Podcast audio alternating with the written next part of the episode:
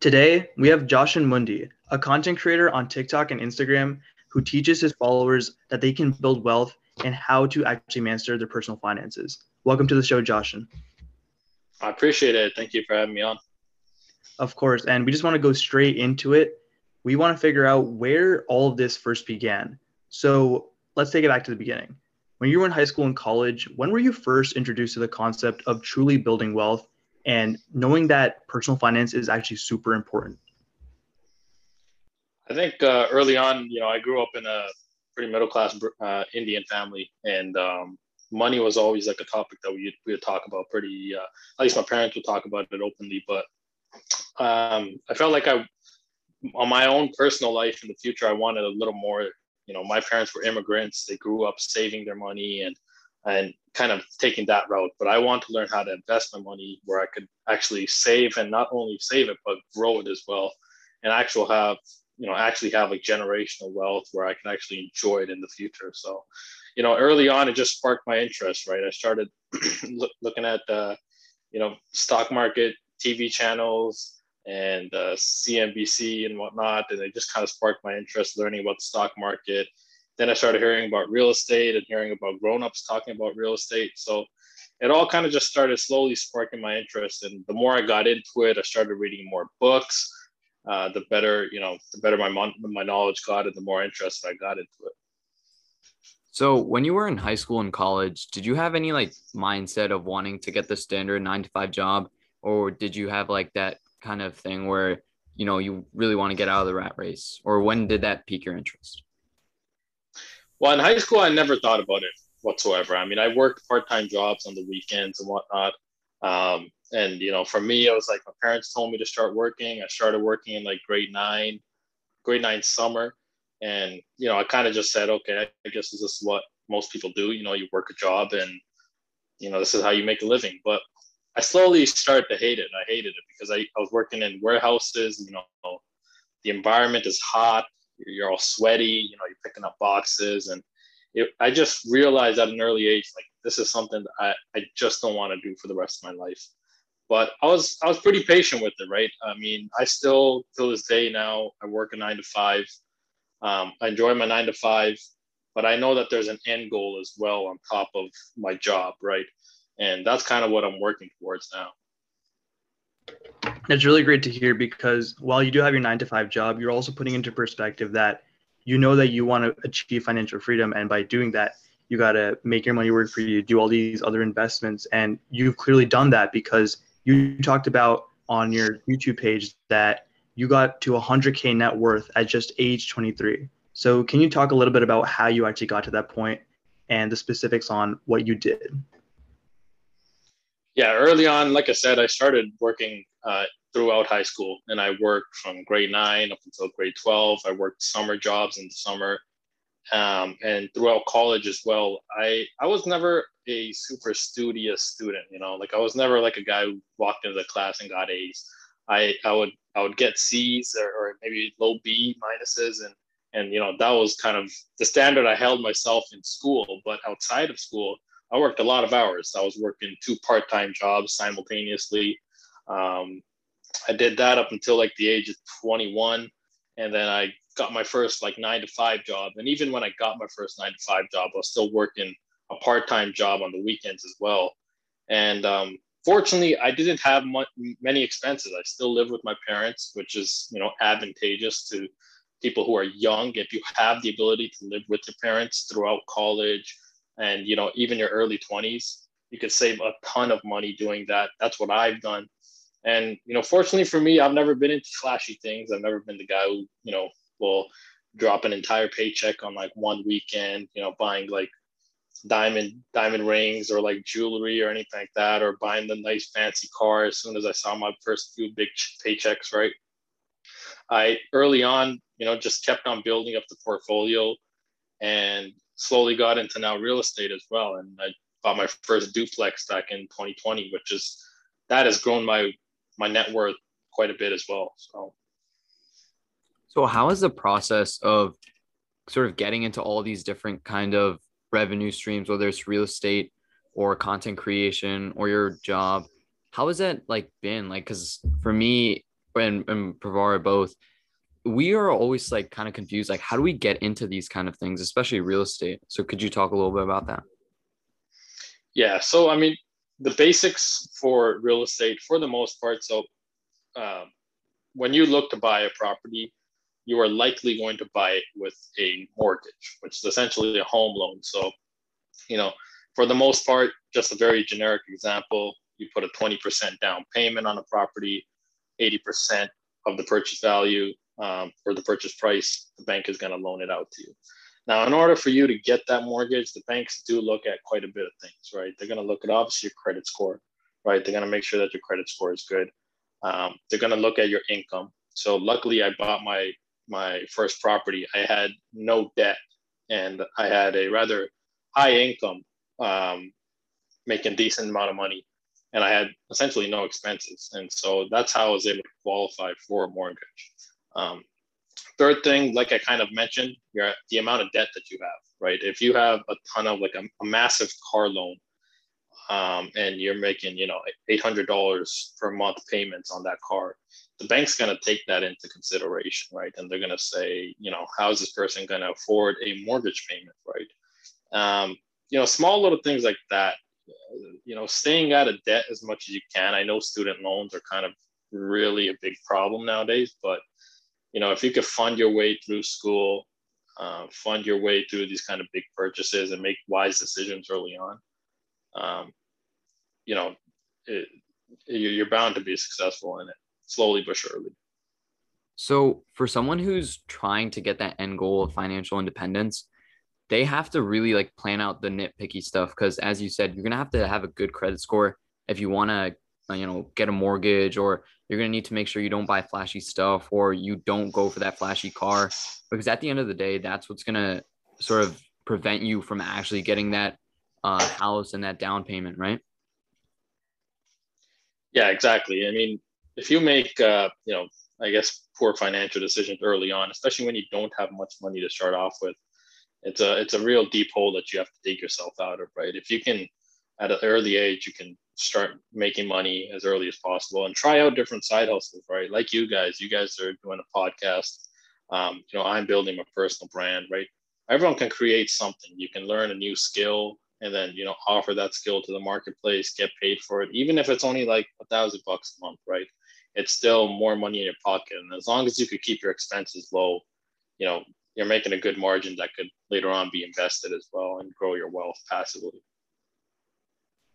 So I kind of wanted to talk about how you actually grown to your net worth and how you're continuing to keep on building wealth and giving yourself that ability to attain financial freedom in the future. And one part that you talked about early on was your investments. And one particular investment that you talked about was real estate. But I want to kind of divert to a more broader topic in terms of stock investments or other types of investments that you might have made. So, what are the type of investments that you recommend people to make, and how did you actually come about finding them and researching them in order for you to determine that's how I want to invest my money? Yeah, so early on, I was I started investing when I was 19. That was the first time I bought my first stock in the stock market. And um, initially, I was just kind of playing around with like mutual funds, where you know you got the high management expense ratios. Um, I was kind of playing around with penny stocks. I didn't have much money, so that's all I could really afford. Um, until I started making a little more money and I started reading and researching a little more about the stock market, uh, I started to develop kind of a strategy where I invested in low cost index ETFs. And that's primarily what I've been investing in. Um, you know, essentially my portfolio is 80% index ETFs and then 20% will be like an individual stock allocation. Those are kind of like it's kind of like the cherry on top. You know, if I get a higher return, that's nice. Otherwise, um, you know, most of my portfolio is in index ETFs, where you know that's just kind of steady wealth. You know, you get the average seven to ten percent return annually. You know, over the past few years, it's been a little higher than that, obviously, but um, you know, I've kind of just developed that strategy kept on contributing to my tax advantage accounts. I also have a, a, employer match at my company as well. So just taking advantage of all the tax advantage accounts that you can take advantage of, you know, it's, it's to your benefit. So obviously there have been in like this new technical technological age, there have been a lot of new advancements like cryptocurrency. And obviously that's like the new hype and the new wave that's coming across uh, in the past few months. So I want to hear your take about cryptocurrency and what you think about it going, you know, in the future. Yeah, I like cryptocurrency as a technology. I think, um, you know, I think the future does revolve around cryptocurrency and blockchain, especially. I think, you know, the great pieces of technology. Um, I just don't see it. I don't. I just don't see it in my portfolio right now because my mindset has always been I invest in productive assets, meaning, you know, assets that produce some sort of an income. So that could be either real estate that produces cash flow, right? So you got rental income coming in minus the expenses, that's your cash flow, or dividend stocks, right? Or dividend ETFs, right? That produce a dividend every single month. The reason why I do that is because I'm less worried about the price, right? Whereas cryptocurrency, I know there's a lot of different savings accounts and you can get a 8% APR and all that stuff. But if we were just talking about cryptocurrency itself, it doesn't produce anything really. It is it is based off what the market tells you it's worth, and you know it doesn't produce any income. You're very dependent on the price going up, which as we know it's very volatile, right? So you never know. One day the price could be up, the other day it could be completely collapsing, right? So personally, my personal risk tolerance, I just didn't want that in my portfolio. Um, some people can manage that, and some people are comfortable with that. I just personally didn't see it as like a, an investment that I want to hold at this given time. Maybe in the future that may change. So one particular aspect about a lot of cryptocurrencies these days is that inherently there's just a lot more that are being created. We see that there's introduction of, you know, a lot of meme currency, cryptocurrencies as like they like to term it with Dogecoin, where it's really just they're putting out cryptocurrencies with no financial backing. So how do you feel that aspect plays into cryptocurrency in terms of why people would invest or not invest into cryptocurrency. And if that decision if that factor has played into your decision of not investing into cryptocurrencies. Yeah it's turned definitely into like a wild wild west where like you know everyone's coming out with a new cryptocurrency right? You have celebrities pumping up their own cryptocurrencies. There's a lot of pump and dumps. Um, you know i know i don't want to make this relation but it kind of does uh, remind me of the dot com boom that happened. You know, f- from my readings of that history and, and that phase that happened, you know, companies were coming out, really had no revenue, had no financial backing, nothing, hardly had a business model, but in their company profile name, they would put the word like internet and their stock would go to the moon. Essentially, and that's what happening. That's what's happening with cryptocurrencies right now, right? I think in the end, there will probably be similar to what we've seen how the internet has evolved, right? 20 years moving forward, we now know who the main players of the internet space is, right? You got the Amazons, you got the Facebook, you got uh, Google, right? Those are like the big companies now that kind of control that internet space. I think that'll be the same case with cryptocurrency. Right now, it's kind of Bitcoin, Ethereum that are kind of the leaders in that. I think maybe in 10 years from now, they may still be the leaders, and um, but but I think a lot of the extra cryptocurrencies that are getting developed out of thin air right now will completely go away, and uh, eventually it'll come down to you know 50 to like 10 cryptocurrencies that that actually dominate the market. I was so I actually made this. Con- oh yeah, go ahead. Oh. So I actually made this connection in terms of like it's very similar to the dot com bubble. And one thing that I wanted to have your take on is that if since you believe that cryptocurrency is definitely going to be in the future, do you believe after that, let's say that crash actually happens, do you then believe that you're willing to invest into cryptocurrency because you've kind of seen that a lot of those excess cryptocurrencies are out and now you're going to be seeing that oh now it can be potentially go up because of what we've seen with the dot com crash? I think at that point I would feel more comfortable to invest in cryptocurrency. Then you know once the landscape is more, uh, I guess, stabilized and you you know who the clear winners are. Um, I think a lot of people emphasize like, hey, you need to be the first one in, you need to be the first one to invest. And my mindset is like, I don't care if I'm like the 500th person to invest. As long as when I invest, it's a good investment for me, I'm comfortable right that with that, right? Even if I had to sacrifice some return up front, right? I'm comfortable with that. So I think that's why it's so dangerous because there's so much like upside potential with just a lot of different like cryptocurrencies, but you don't know which one's actually gonna do so well. Because I think this happened in the dot com bubble as well. Like there were some leaders in the very beginning who ended up falling like two, three years out, and you have people who are holding Bitcoin long term right now, but don't really know that the same thing could happen. Like that happened to those internet companies in the beginning in the early 2000s can happen the same thing right now. So I think the main thing is you just really have to be cautious. Do your due diligence. Like I, that goes with any stock really. Like you just have to make sure you actually understand the company's basis and that they actually do have a business model and what they're doing is what you believe in and what can actually sustain. But um I want to go ahead and talk about uh, like bank accounts and savings accounts. It's a little more on the budgeting side of things, but um, how should how do you think people should put their money into checking and savings accounts? I think I think uh, when it comes to budgeting and investing in general, I think automation is key. Um, so essentially, how I do manage my money is I have all my paychecks or income come into one checking account, right? and then from my checking account it gets dispersed and transferred into different accounts so i have you know i prioritize certain things so i have um, like a vacation fund. I like going on vacations every year. Um, obviously covid kind of didn't allow that to happen but moving forward i like going on vacations. I like traveling a bit. So i automatically allocate a certain percentage of my income towards that right?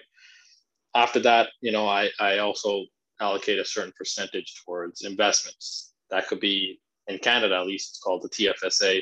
And then I also have a pension plan with my company and it gets automatically dispersed to that, right? Um, you know, for me, I personally make sure that every single dollar that comes into my bank account is used towards something. Um, I don't like having a ton of cash just sitting around. Um, for one reason, I don't really need it. I mean, uh, I just don't see any need for it at the moment that may change in a few years, but because I'm young, I don't have a ton of overhead, I don't have a family or anything like that. I'm comfortable with keeping less cash. And I'm comfortable with every single dollar doing something, serving a purpose, whether that's an investment or saving towards, you know, a short-term goal or, uh, you know, a vacation or whatever the case may be, a car purchase, whatever. So I kind of want to, I want to ask you when young people such as you know me and Arnav when we're 16 and 17 we're kind of we're kind of look towards when we're 18 we want to open our checking and savings accounts what are the factors that we should be looking forward to in terms of this is a really good account versus this is a really bad account? Or is there or is the most important thing really to just open one and it doesn't really matter what it is? What's your take on that? I think you know now that i've kind of had a checking account for a while now um, I I like the bank accounts that have no fees uh, whatsoever. So in Canada, that's Tangerine. So there's no transaction limits. There's no transaction fees. There's no withdrawal fees. Um, you know, there's essentially no fees whatsoever. The reason for that is I just like simplicity. I think that you know having a checking account with a big bank is great. You build some sort of a relationship with them long term, and it does come in handy. But I just like the simplicity of opening up a checking account that has limited to no fees um, because those fees can add up, right? If the bank, you know, some banks will tell you you need to maintain a balance of $3,000. Well, if you're 18, you might not have that money, right? You might have a negative balance, if anything, right? So it's very hard to like maintain that balance, right? And, you know, at 18 years old, you're not going to be holding that much cash in the checking account because most most youngsters probably haven't even got a job yet right? So um, I just like those simple ba- basic bank accounts that have no no transaction fees and and uh, you know I'm not getting feed randomly out of thin air. So another thing that I saw on your Instagram feed was a post about you saying that people shouldn't really care about uh, five dollar coffees or cutting down those, but instead like essentially what are called big wins with 20,000 like buying a $20,000 car instead of a $50,000 car. So can you elaborate a little bit on that on how people should actually uh, work on, you know, you know, working off their debt? Yeah, I think I think the bigger purchases or the bigger cost savings will make a bigger impact, right? I think people try to suffocate themselves by like not buying that coffee or not buying that, you know, one dollar snack bar that they really wanted, or or you know maybe you maybe you want to go out for lunch one day, right? It's your first lunch in the week, and you know you spend ten dollars, or like you shouldn't feel guilty about your spending, right? Because that's a really bad habit that you could get into, and you know you could get wealthy being absolutely cheap and not spending anything. But is that really what you want to do with money? In the long run, you know, there comes a point you want to enjoy it, right? I think in the early stages of building wealth, you want to make big decisions more smart, right? So that'll be getting a car that's fuel efficient, right? Doesn't take up a lot of gas. Um, hopefully, you know, do your research. Obviously, get a car that's low maintenance, right?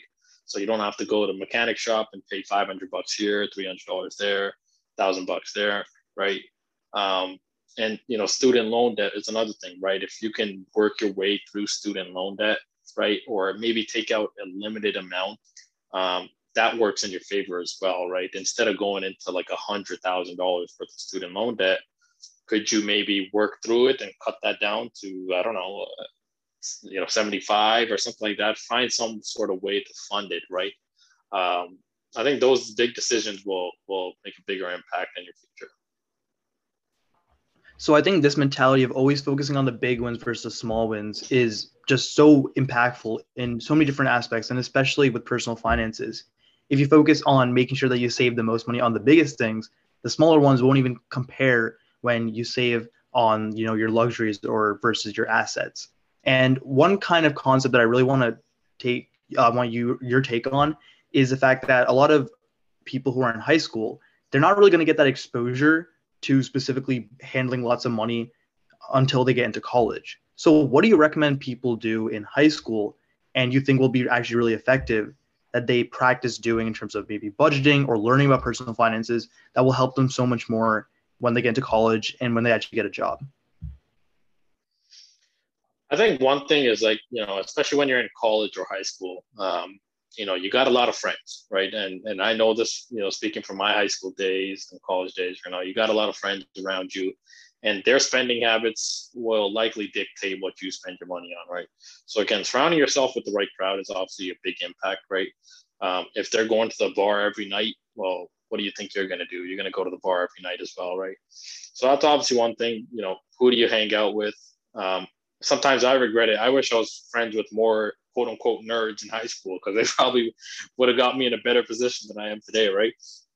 But uh, you know, and the second thing is I, I would tell every kind of college student or high school student get some sort of a job, right?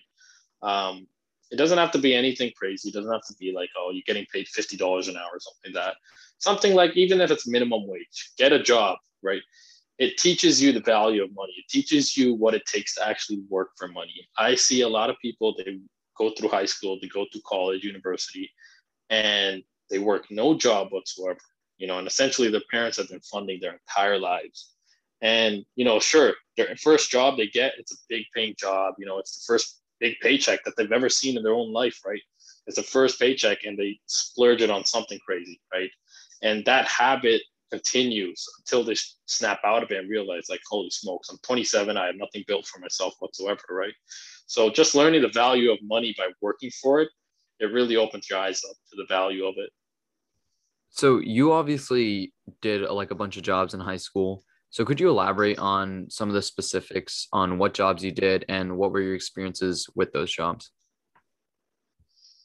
Yeah, so my first couple, of first few jobs in high school was just a warehouse. I guess you can call it clerk. Um, I was picking and packing boxes, um, you know, putting them in the back of a truck trailer um, very like labor, general labor essentially, right? I did that up until high school. As soon as I got out of high school, I got my security license, which I, I was eligible for as soon as I turned 18.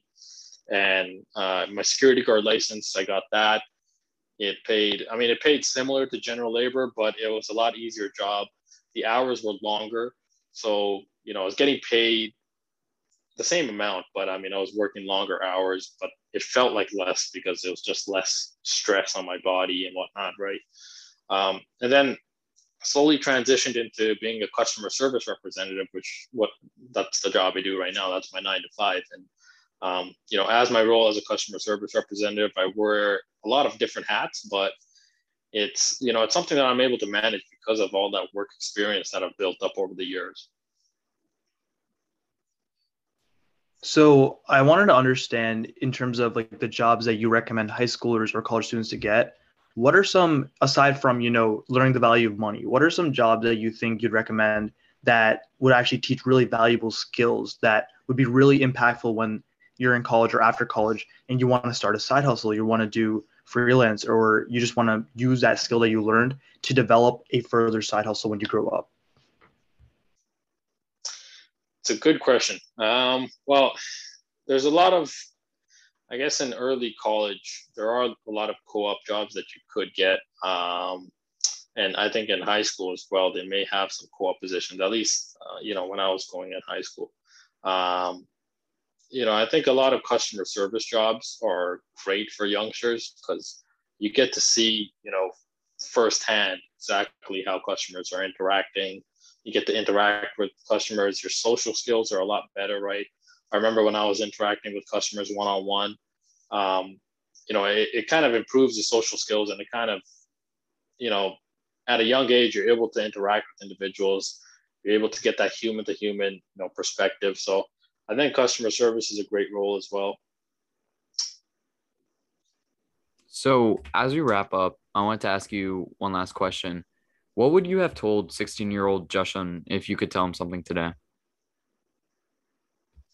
I would probably tell him hang out with more like minded people because, uh, you know, throughout high school, I didn't, I, I, I was not uh, definitely thinking about personal finance. I was definitely not really thinking about any big ambitious goals.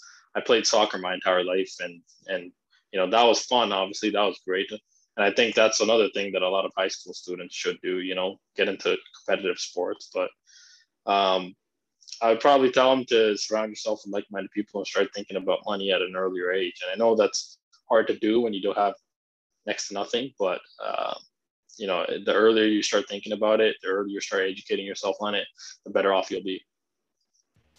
I 100% agree with you. Learning about money and personal finances early on will just set that foundation up and make sure that you're well prepared when you actually go to college and you have to manage student loans. And after college, when you get your first job, you have to manage your first paycheck and on and on after that. So, Jashun we want to say thank you for joining the show. We learned a lot from you. And as always, we want to say thank you. So, have a good day. I appreciate you guys having me on. Thank you guys.